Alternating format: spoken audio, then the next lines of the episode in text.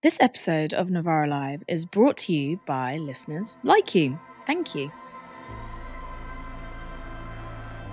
Hello and welcome to Novara Live. I'm Moya Lothian McLean, and it is my great pleasure tonight to be joined by Emma Dabiri, the author and academic. Emma, hello. Hi, Moya. How are you?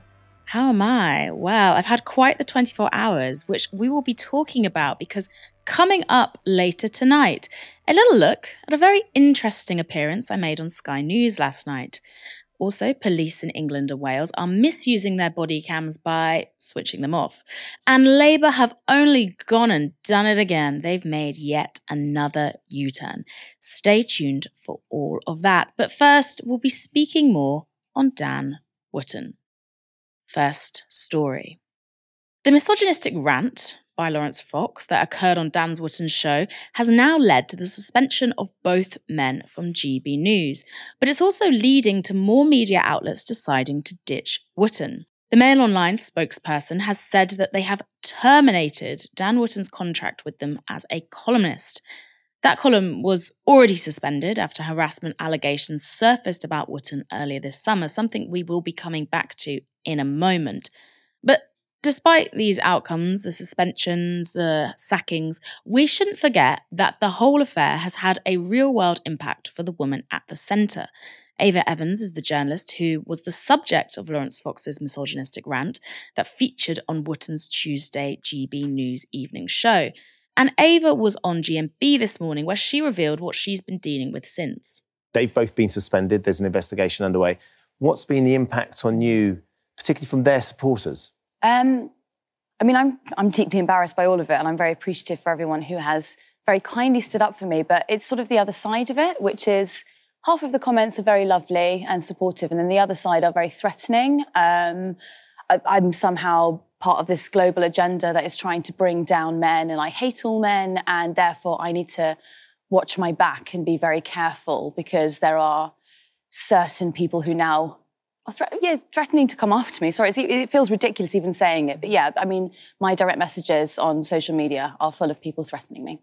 And have you reported those to the police? I haven't yet. It's only it's it's only been a day, and I'm still sort of trying to get my head around all of it. But I mean, reading them, it, it, it's just honestly astounding. I mean, most of the time I cover trade unions and picket lines, and now I feel like I've been thrown into something that is just so ridiculous and hyperbolic and, and nothing to do with me really thought that was an interesting comment from the co-host there. Have you reported them to police? That seems to be our only recourse to the problem of misogyny and virulent online violent abusive language have you reported it to the police well who's in the police uh, we've also seen this with russell brand emma male media figures who've built up a community that will jump to their defense no matter what they've done or whose human dignity they disrespect i want to get your thoughts on this where is that impulse coming from? It's almost cult like. Well, I think just because so many of these um, these issues have been like reimagined and redrawn according to just like a very binary like culture wars format. So it's like kind of irrespective almost of what the issue is, one um one side will be presented, you know, as just the woke karate. I even saw somebody commenting on um, the fact that we were on this together. On I'm hardly on Twitter these days, but I unfortunately was there briefly today, and somebody was um, commenting on our converse on this conversation that's going to be happening, and they were talking about it was one nil for the woke. Everything that was happening with Laurence Fox as well was like one nil for the woke karate, and I was just like, oh sweet Jesus. So I think it's just yeah, everything being reframed as this kind of war essentially against these illogical, irrational, um, you know, woke, unhinged social justice warriors, um, and then kind of right standing, like ordinary, sensible, reasonable people just trying to bring some kind of balance and sanity to the world.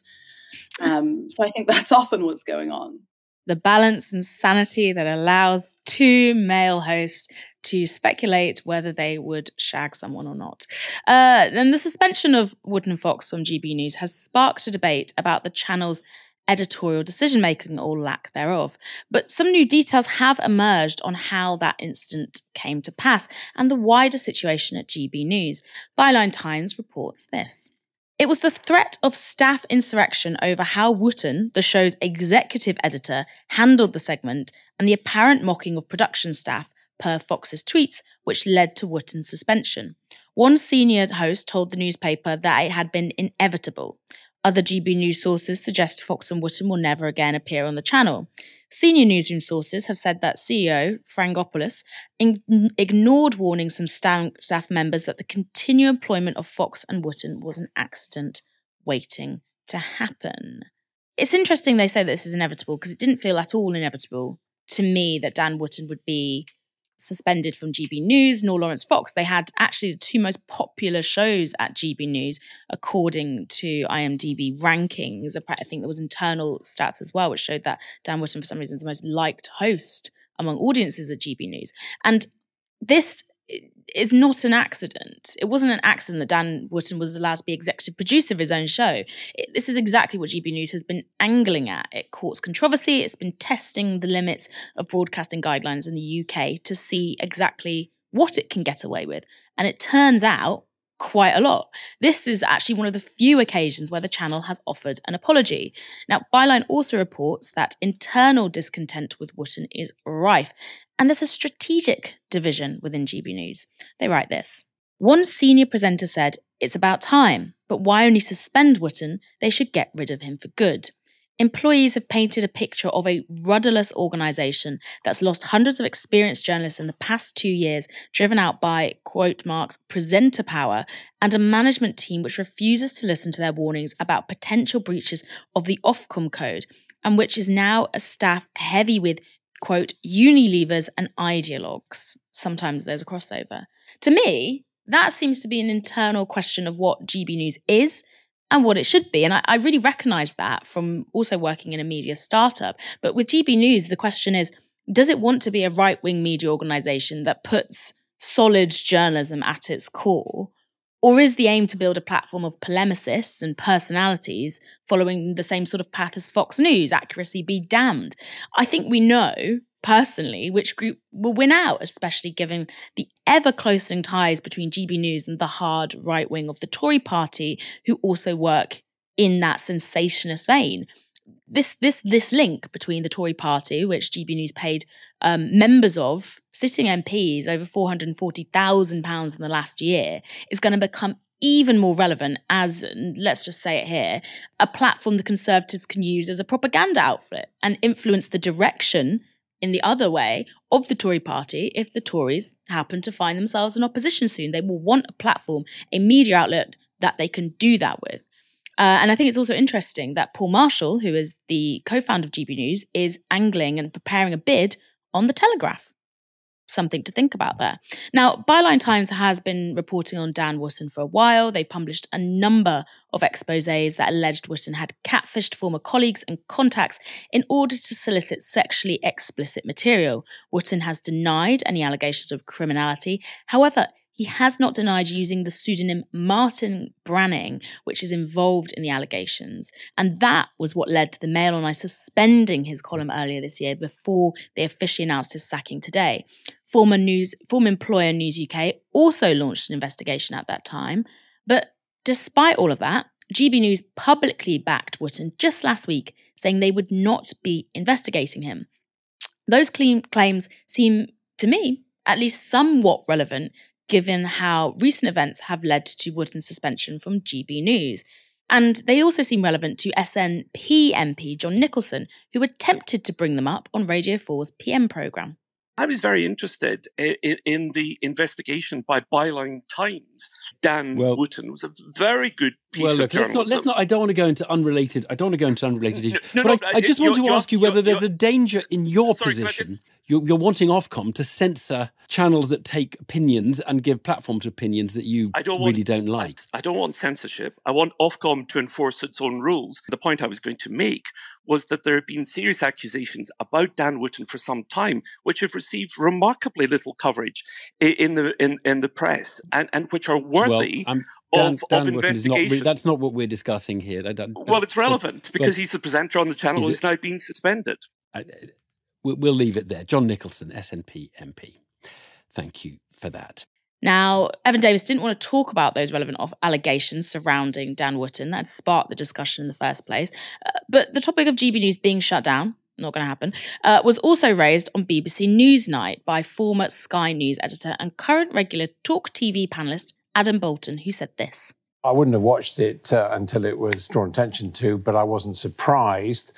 Uh, nonetheless, I did ask myself why these two people were on a purportedly serious news station at all, bearing in mind that Mr. Wootton, in other areas, is currently suspended from the Mail. He's under investigation at uh, the Sun as well for his uh, previous behaviour. Over alleg- uh, allegations that he denies, denies. And, and as far as Laurence Fox is concerned, I think he now has a long record of uh, saying pretty extreme things. And in fact, I was at a news meeting at another broadcaster today and was saying, well, you know, would you still put Laurence Fox on television? And the conclusion was you probably wouldn't.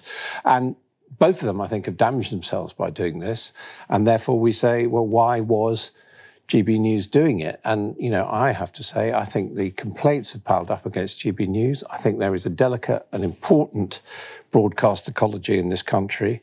I think, you know, GB News is trying to bust that ecology. And frankly, what Ofcom should do is shut it down, like it shut down uh, RT.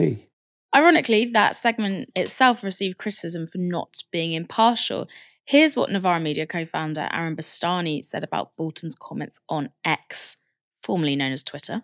It's hard not to see last night's Newsnight conversation as a collective effort to maintain a media oligopoly, essentially between the BBC, ITV, Channel 4, and Murdoch, with only the latter allowed to break into the TV market.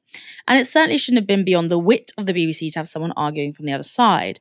In their defence, there are people at GB News, like Wootton and Fox, who regularly call for the BBC to be funded. There's been a rumbling campaign by them to discredit the public service broadcaster, which, like with Boulton, would benefit them and their employer. There's a fine line, of course, and I'm not imputing any motive for what may be personally held beliefs. I've been hugely critical of the BBC over the years, especially its coverage of Labour 2015 to 19. But there is a clear conflict of interest on both sides. That's why you need a proper regulator, something we don't have in this country. It's urgently needed. You have to think about this as well. You know, GB News, if they want to have a love-in the way we often do in Novara, then they should simply not be a TV broadcaster who is subject to Ofcom regulations. This is the same Ofcom that's only sanctioned GB News, you know, I think three times in their history since 2021, despite, as I pointed out, them very deliberately pushing the boundaries and testing the limitations of the broadcasting code and finding they can get away with quite a lot. For example, tomorrow, all eyes on GB News because Lee Anderson, the deputy chairman of the Tory party, is going to be interviewing Suella Braverman, the Home Secretary. This is very similar to a chat that was had previously on GB News that actually did was found in breach of broadcasting code for the lack of impartiality. It was described as a love-in, and that was beneath Esther McVey, I think Philip Hammond, and Chancellor Jeremy Hunt.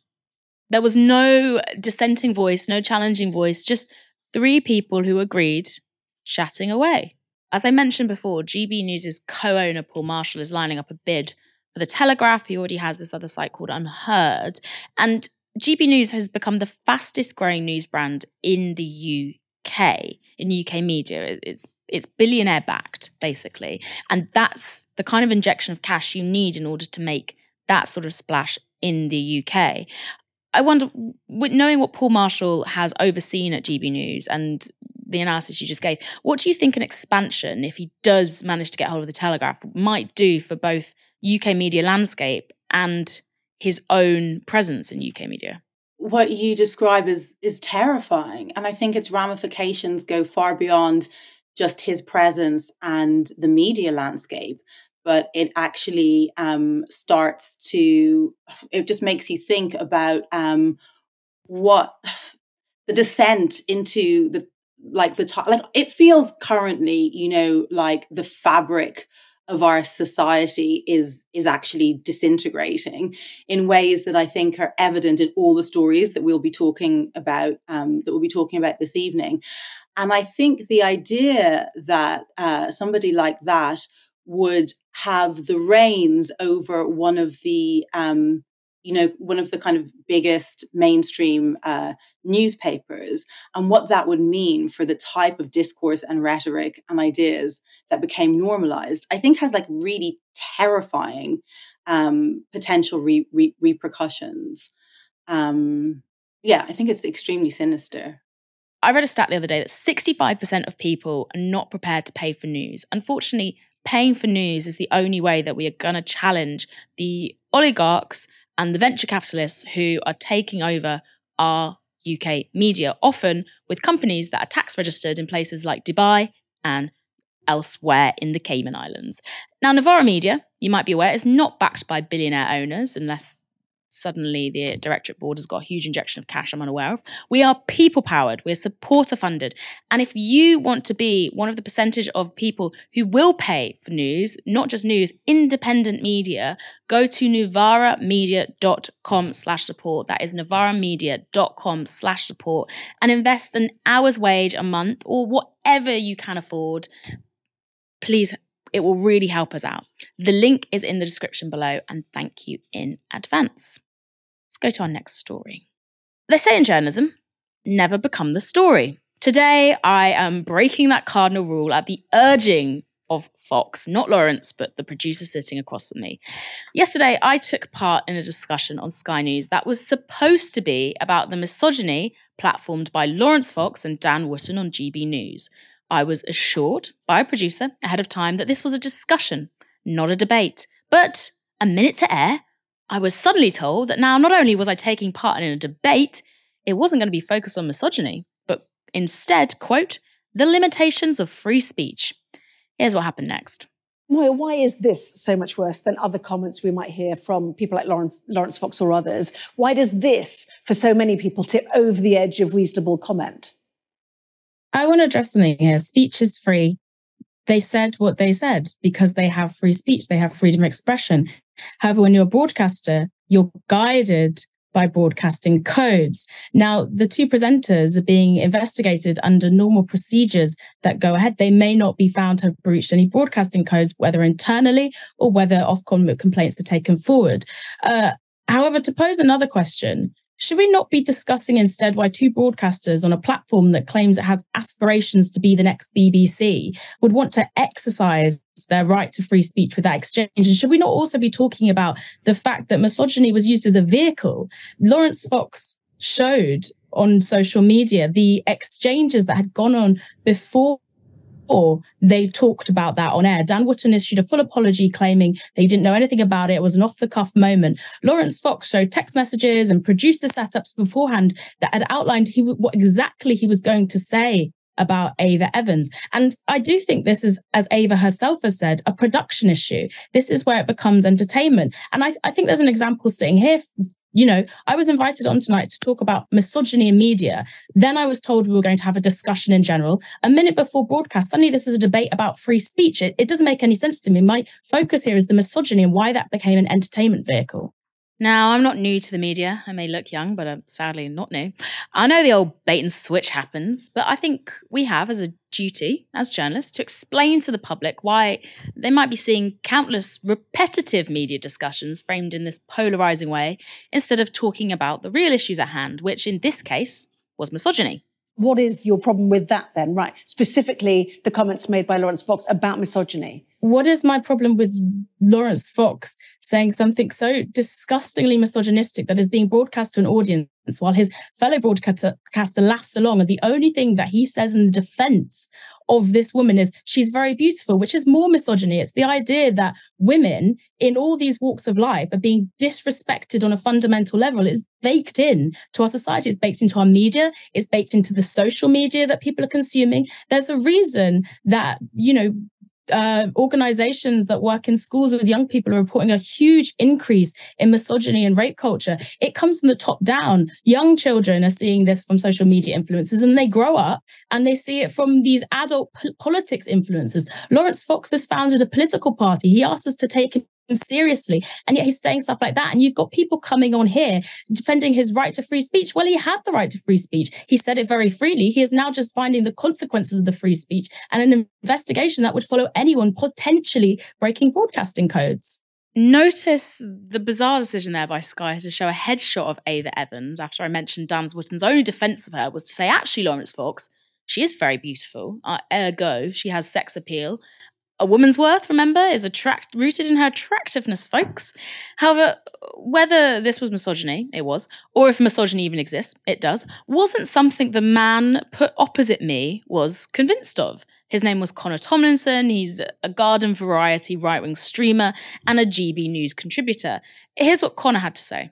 Connor, let's pick up on that sort of the, the labeling of women element of this. Has this specific tone of at times conspiracy laden, often right wing, occasionally misogynistic freedom of expression now been let out of the bottle? Is the genie out of the bag, never to go back in? And if so, what does that mean about how some men look at women in society? Okay, that entire question was just laden with buzzwords which basically mean nothing to anyone who doesn't buy into those presuppositions. Conspiracy laden, right wing, are those meant to be insults and pejoratives, or are they just meant to be your value judgment of his positions, which are outside of this statement? We can judge this statement as being it's, offensive. It's based on fine. what we've seen in America, the sort of the Trumpian politics we've seen, You're the just framing of culture more, wars. more like other things. These, these aren't things that Laurence has said. How about we focus on the actual statement rather than making it too broad? If I can actually say something to Moya, this is a question. Okay, I agree. It's totally understandable to interpret what Laurence has said as offensive. So from what Ava said to me for something that she wasn't investigated for over a year ago, she's still invited onto networks, the same show by Piers. Piers came out and defended her for this. Ava said that women should be able to weaponize false rape allegations in order to keep men afraid of actually committing sexual assault. And when I questioned this, she implied that myself and my friends would only be afraid of this if we are potential rapists. She suffered no repercussions for that. So do you agree that if misogynistic insults and misogynistic remarks are offensive and they shouldn't be allowed on air, misandric, man hating remarks and encouraging a culture of fear that means that young men are terrified of asking out young women should also not be allowed? Should Ava suffer consequences for that?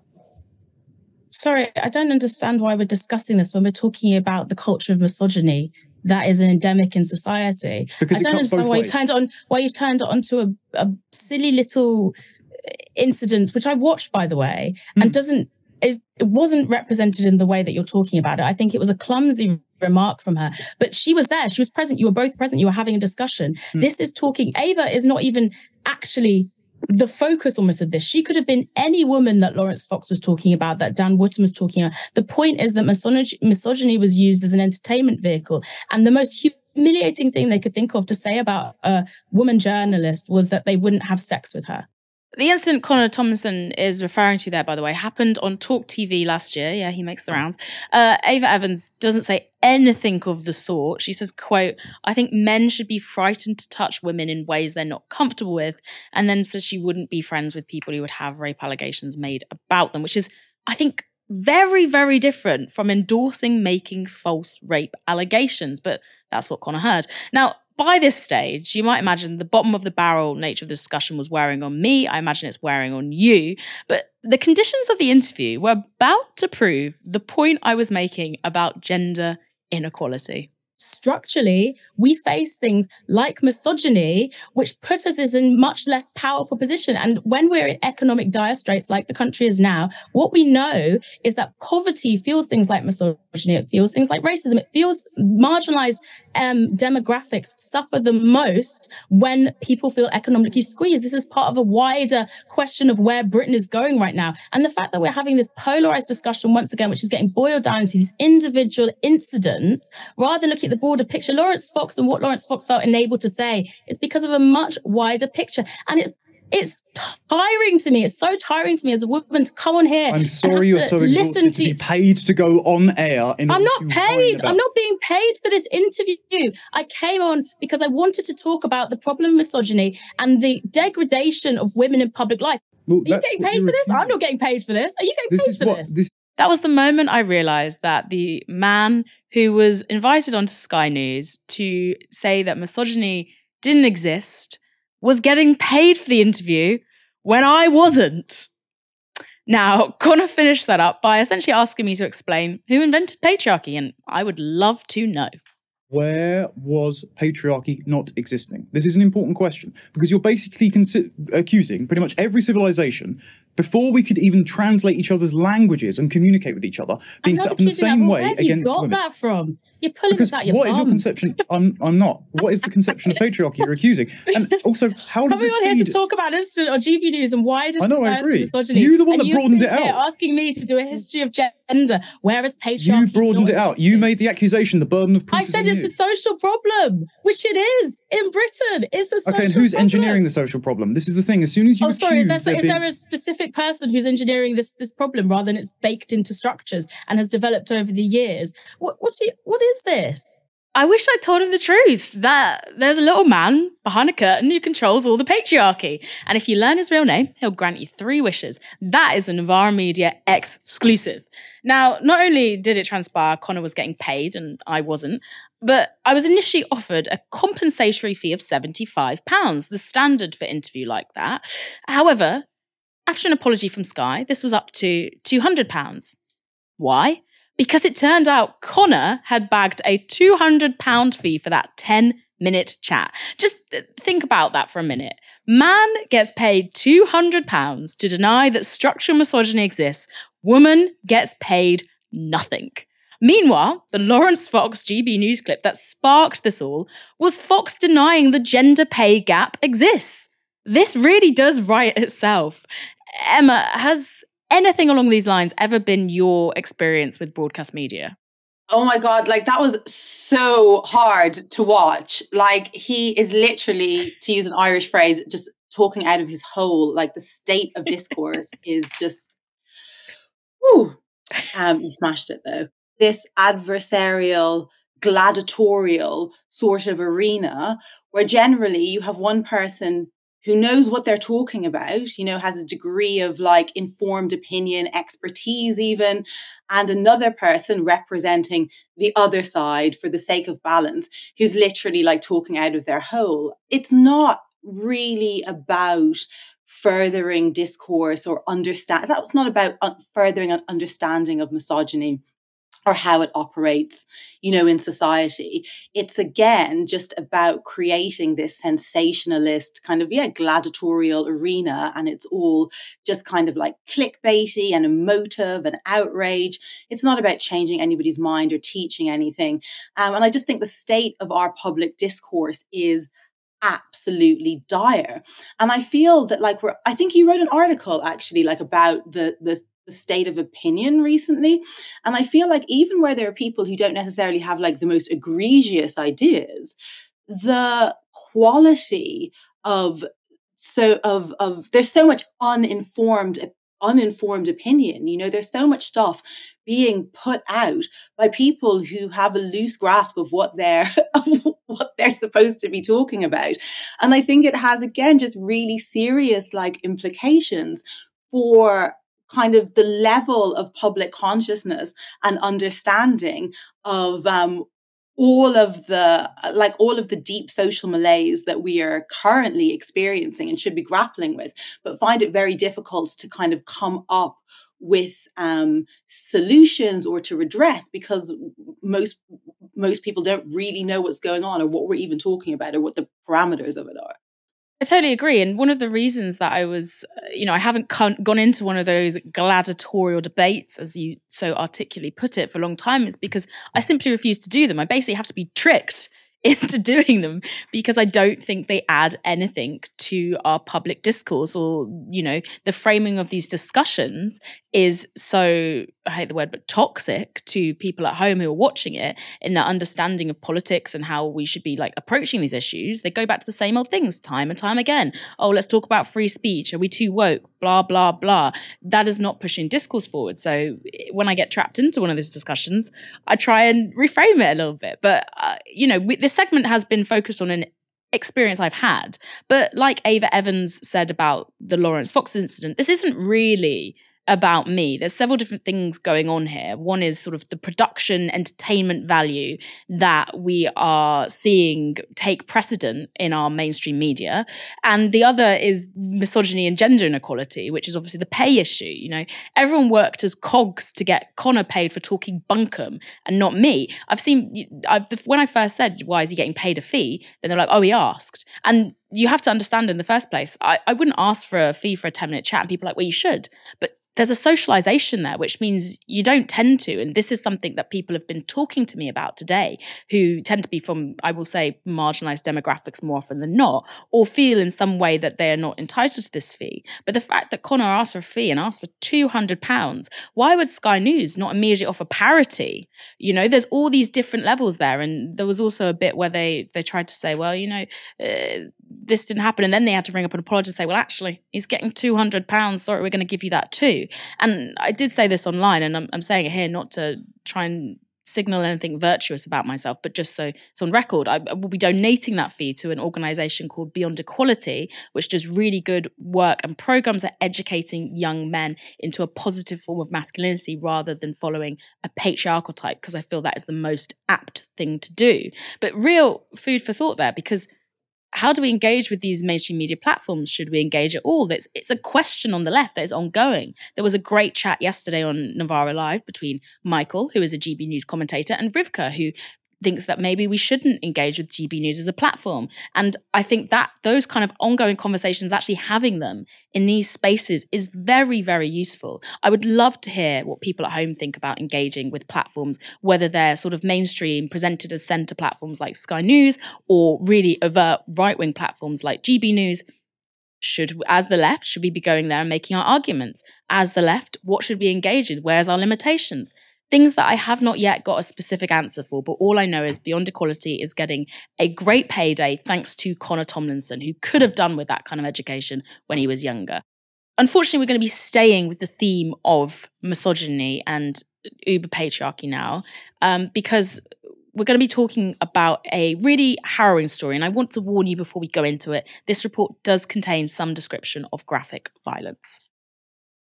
A South London borough is reeling after the horrific murder of a 15 year old girl. This is Eliane Andam. She was a pupil at Old Palace of John Whitgift School in Croydon, and on her way to school yesterday, she was stabbed in the neck. Witness accounts suggest that she was killed by a friend's former partner, now, the Evening Standard reported that Eliane intervened in an argument between a friend and their former boyfriend. Witnesses saw a boy on the number 60 double decker bus apparently try and present another girl with flowers, which were rejected. The exchange then spilled out onto the street.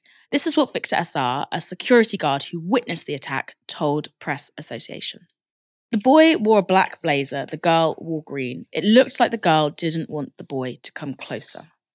Assar says the boy pulled out a knife, which was, quote, black, thin, and about a foot long, described later in other press as a zombie style knife with a serrated edge. He then stabbed the girl in the neck and chest. Assar continued. The blood was coming like water. A lot of people came, everyone came off the bus. The boy ran away. Everybody was crying and screaming. The girl was on the floor. We tried to catch him, and a lot of people tried to save the girl. I was so shocked. I was shaking. It's somebody's daughter. Despite the work of bystanders and paramedics to save her, the 15 year old passed away at the scene. Eliane State's family have now made a statement via the Metropolitan Police, which I'm going to read to you now. Eliane was the light of our lives. She was bright and funny with many friends who all adored her.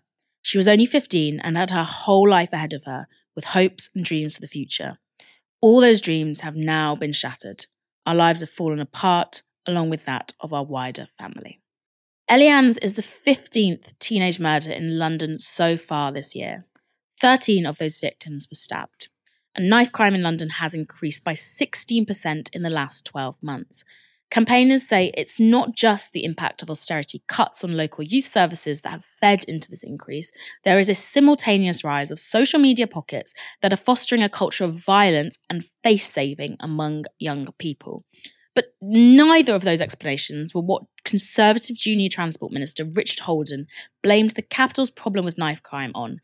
He said it was Sadiq Khan, London's mayor, being distracted. What by? ULEZ, apparently. This is Holden appearing on Sky News this morning.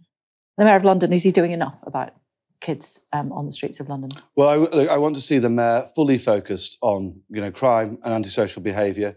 Um, I think there have been some distractions over the last few months uh, for him, and I just want to ensure that. What sort of distractions? Well, I think these you can talk about what's happening, the flip flopping around uh, ULEZ and things like that. I think we, what we should be focusing on is things which really affect people in the city. Now, in a late appearance on Sky, Khan said that the Tories were attempting to play, quote, political football with the murder of a 15 year old girl.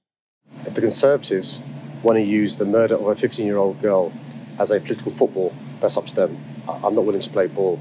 I'm quite well, clear. You, you yourself did blame the government cuts for an increase in knife crime in London in your first answer.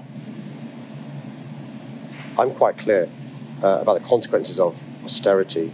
I've been campaigning since 2016 to end austerity, to invest in not just the police and the criminal justice system, but to invest in young people, in youth workers, in teachers, in schools, in mentors. The sorts of things we're doing from City Hall with one hand tied behind uh, our back.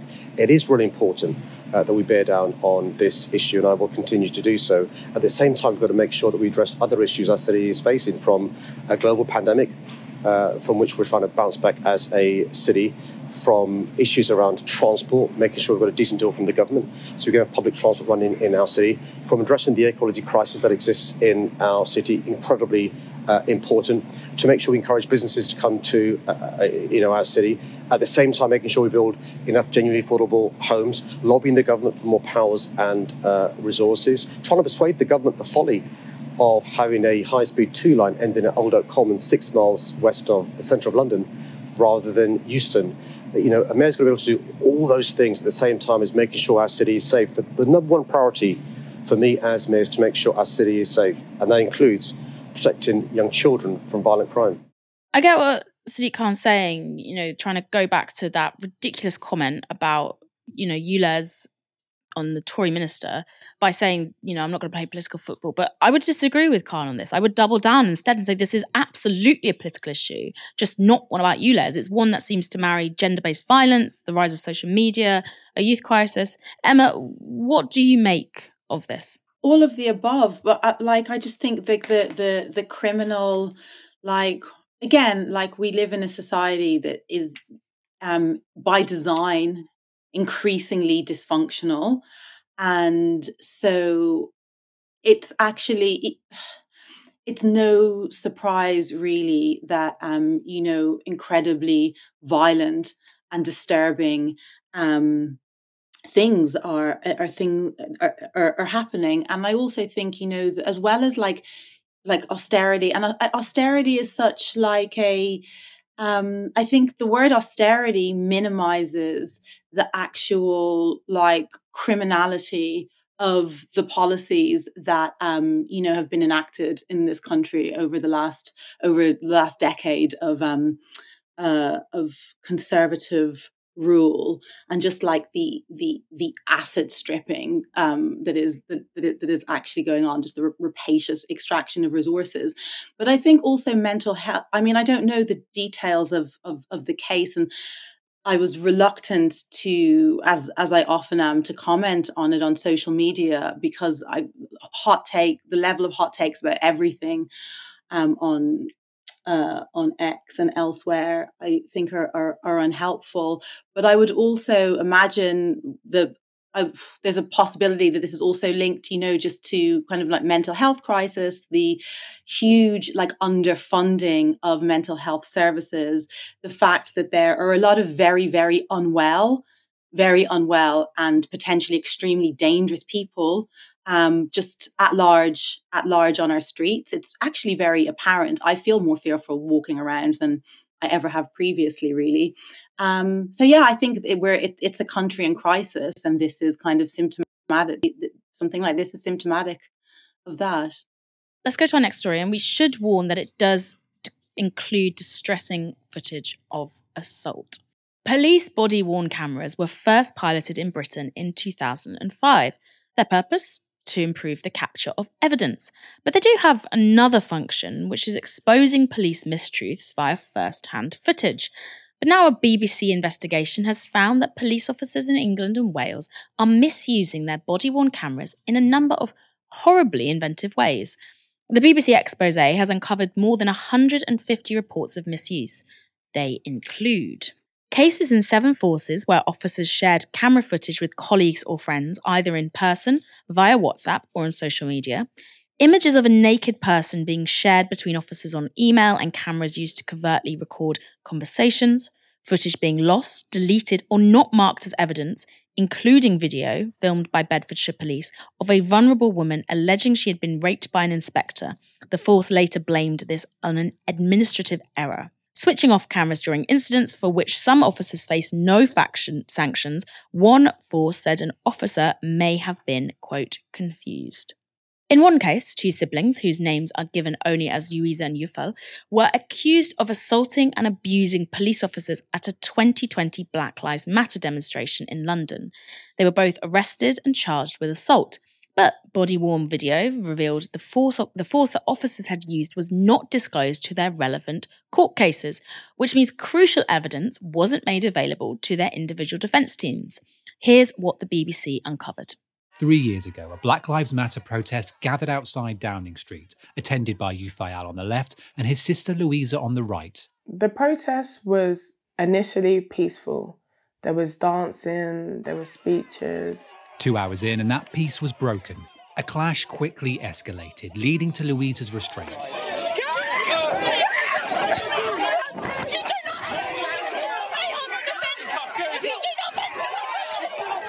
I completely blacked out. I couldn't breathe. I was telling the officer, like, help me get my hand, and he continued to rub my face in the ground and kneel on me. You do not move your arm out, or we'll flip pain, okay? The siblings were arrested and charged, accused of assaulting an officer in Youfayal's case and being threatening or abusive in Louisa's. Now, BBC analysis of multiple body worn videos shown for the first time reveals the force used on the siblings themselves. I was punched in the face, my sister was pushed, and then we got charged with assault, even though we were assaulted. We've examined how the incidents unfolded in little over a minute across multiple cameras. Watch here as Louisa is pushed backwards by an officer's right hand on her neck and left hand on her chest. Just five seconds later, in the far left corner of the screen, a different body worn camera shows Youfayal being struck by an officer who was then pulled backwards by colleagues. Moments later, and having removed herself from the front of the protest to search for her car keys, Louisa is restrained by a group of officers.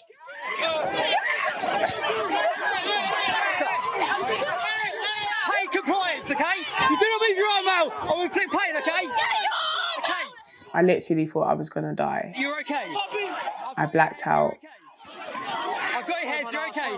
Despite what they experienced and the charges they were facing, body worn video revealing officers' use of force wasn't initially disclosed to either of them as part of their cases.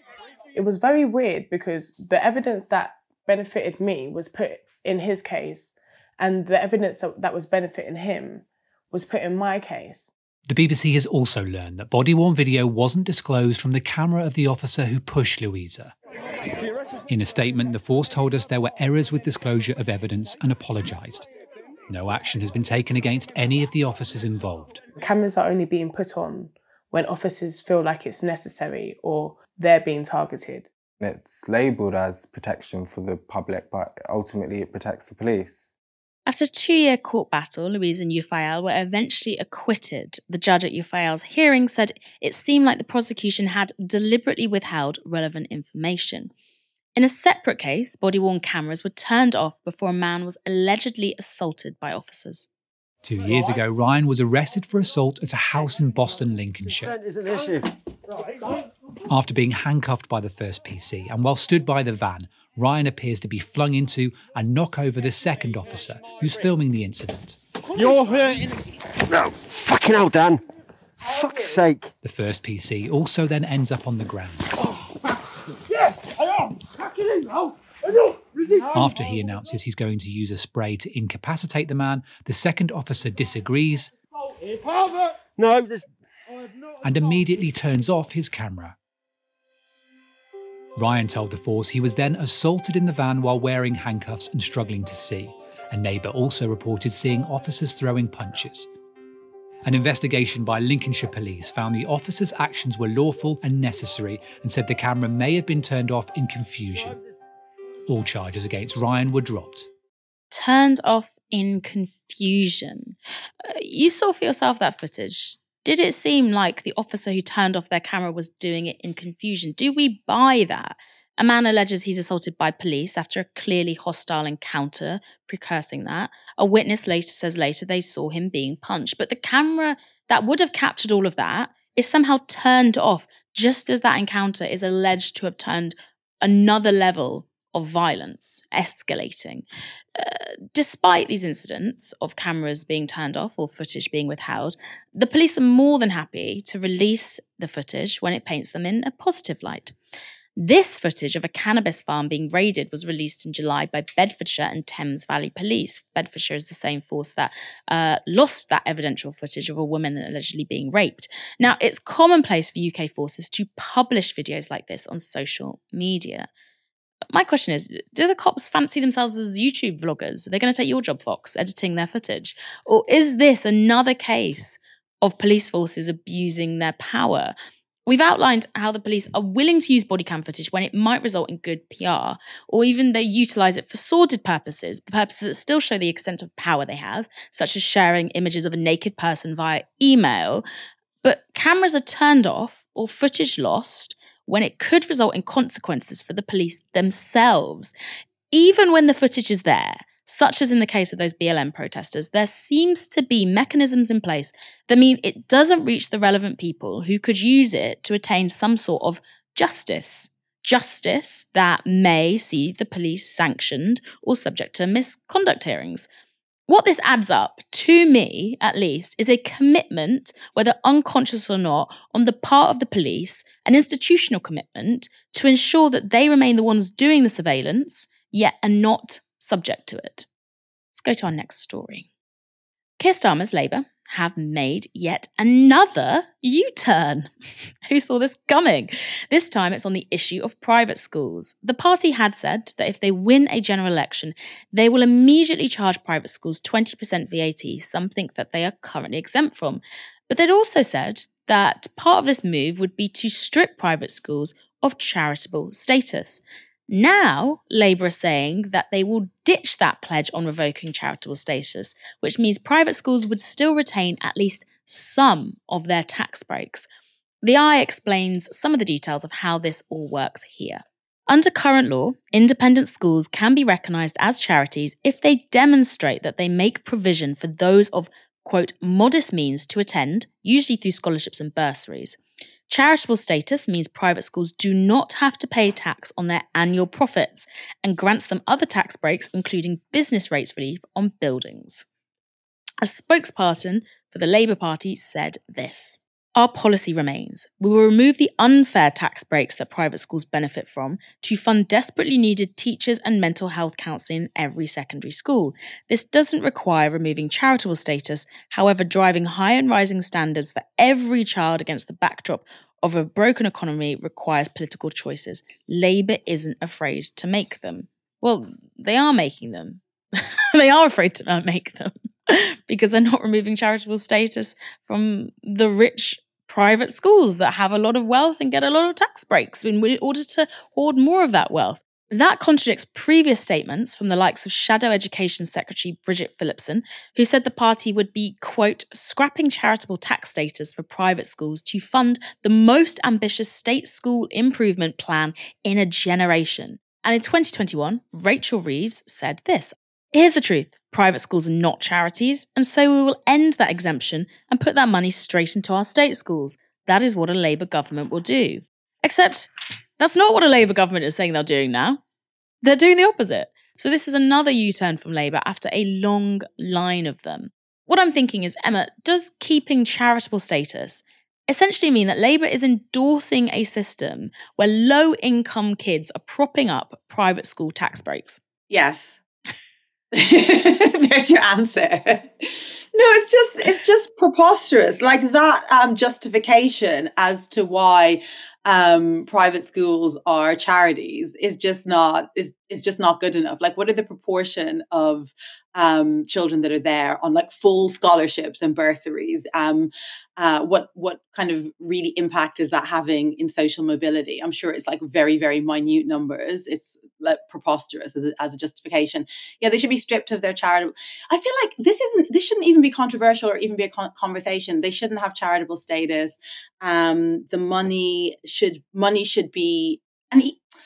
I mean, obviously, like state schools are grossly like underfunded, under resourced. Um, there was the whole um, scandal with the with the with the ceilings and with building materials. I mean, they are just like chronically underfunded, and money should be coming certainly from um, the chair the the the re- redirected, you know, from the kind of charitable status that is like private schools are enjoying, but also from from other quarters as well. Um, yeah, they're just grossly underfunded, and that needs to change. Um, you know, as a matter of, as a matter of urgency. But I don't hold particularly high hopes to see that change in the immediate or even in the near in the near future. I think what's also interesting about this story is that it's posing private school as if it's a wider social good. So if you just look at this this this uh, wording that the Labour spokesperson said, we remove the unfair tax breaks. This doesn't require removing charitable status. But we've heard earlier that, you know, charitable status means that public schools, private schools, they get these tax breaks on business rates. They have all kinds of sort of little loopholes they can keep hoarding those massive fees they're taking from rich people in order to create this segregated social education system uh, where if you're rich, you can buy a really good education with all these different facilities as well. You know, you've got these private pools, you've got these private playing fields, uh, the best quality teaching possible. And but they're saying, okay, well, this is a social good for everyone. How is this a social good for everyone at all? And how is Labour endorsing the idea that there are unfair tax breaks and then there are fair tax breaks, like having private schools being uh, charitable statuses? They're not a charity. Why are they getting a charitable status? And it keeps the, these private schools as this superior learning site where it's aspirational for low income kids to be taken, you know, pity on or given this philanthropic, you know, individual chance at going to these amazing schools rather than making state schooling blanket the best possible across the country, which would make private schools moot. If you're funding state schools, you don't need and the state school is the best thing you could go to and has the best facilities and the best possible education. And you're not you know the roof's not falling in because of the concrete that the aging concrete then you don't need to go to a private school. You don't need to save up this money. Um, and or your, your parents don't need to work their fingers to the bone as every private schooler says their parents did in order to send them to this different type of school which somehow is benefiting everyone. Doesn't make sense to me but maybe i'm just a bitter state schooler Emma, I want to thank you so much for joining me tonight. It's we are a dream team, aren't we? Absolutely. More soon, please. Thank you everyone for watching this evening. This show will, as always, be back tomorrow. For now, you have been watching Novara Media. Good night. This broadcast is brought to you by Novara Media. Go to novaramedia.com slash support.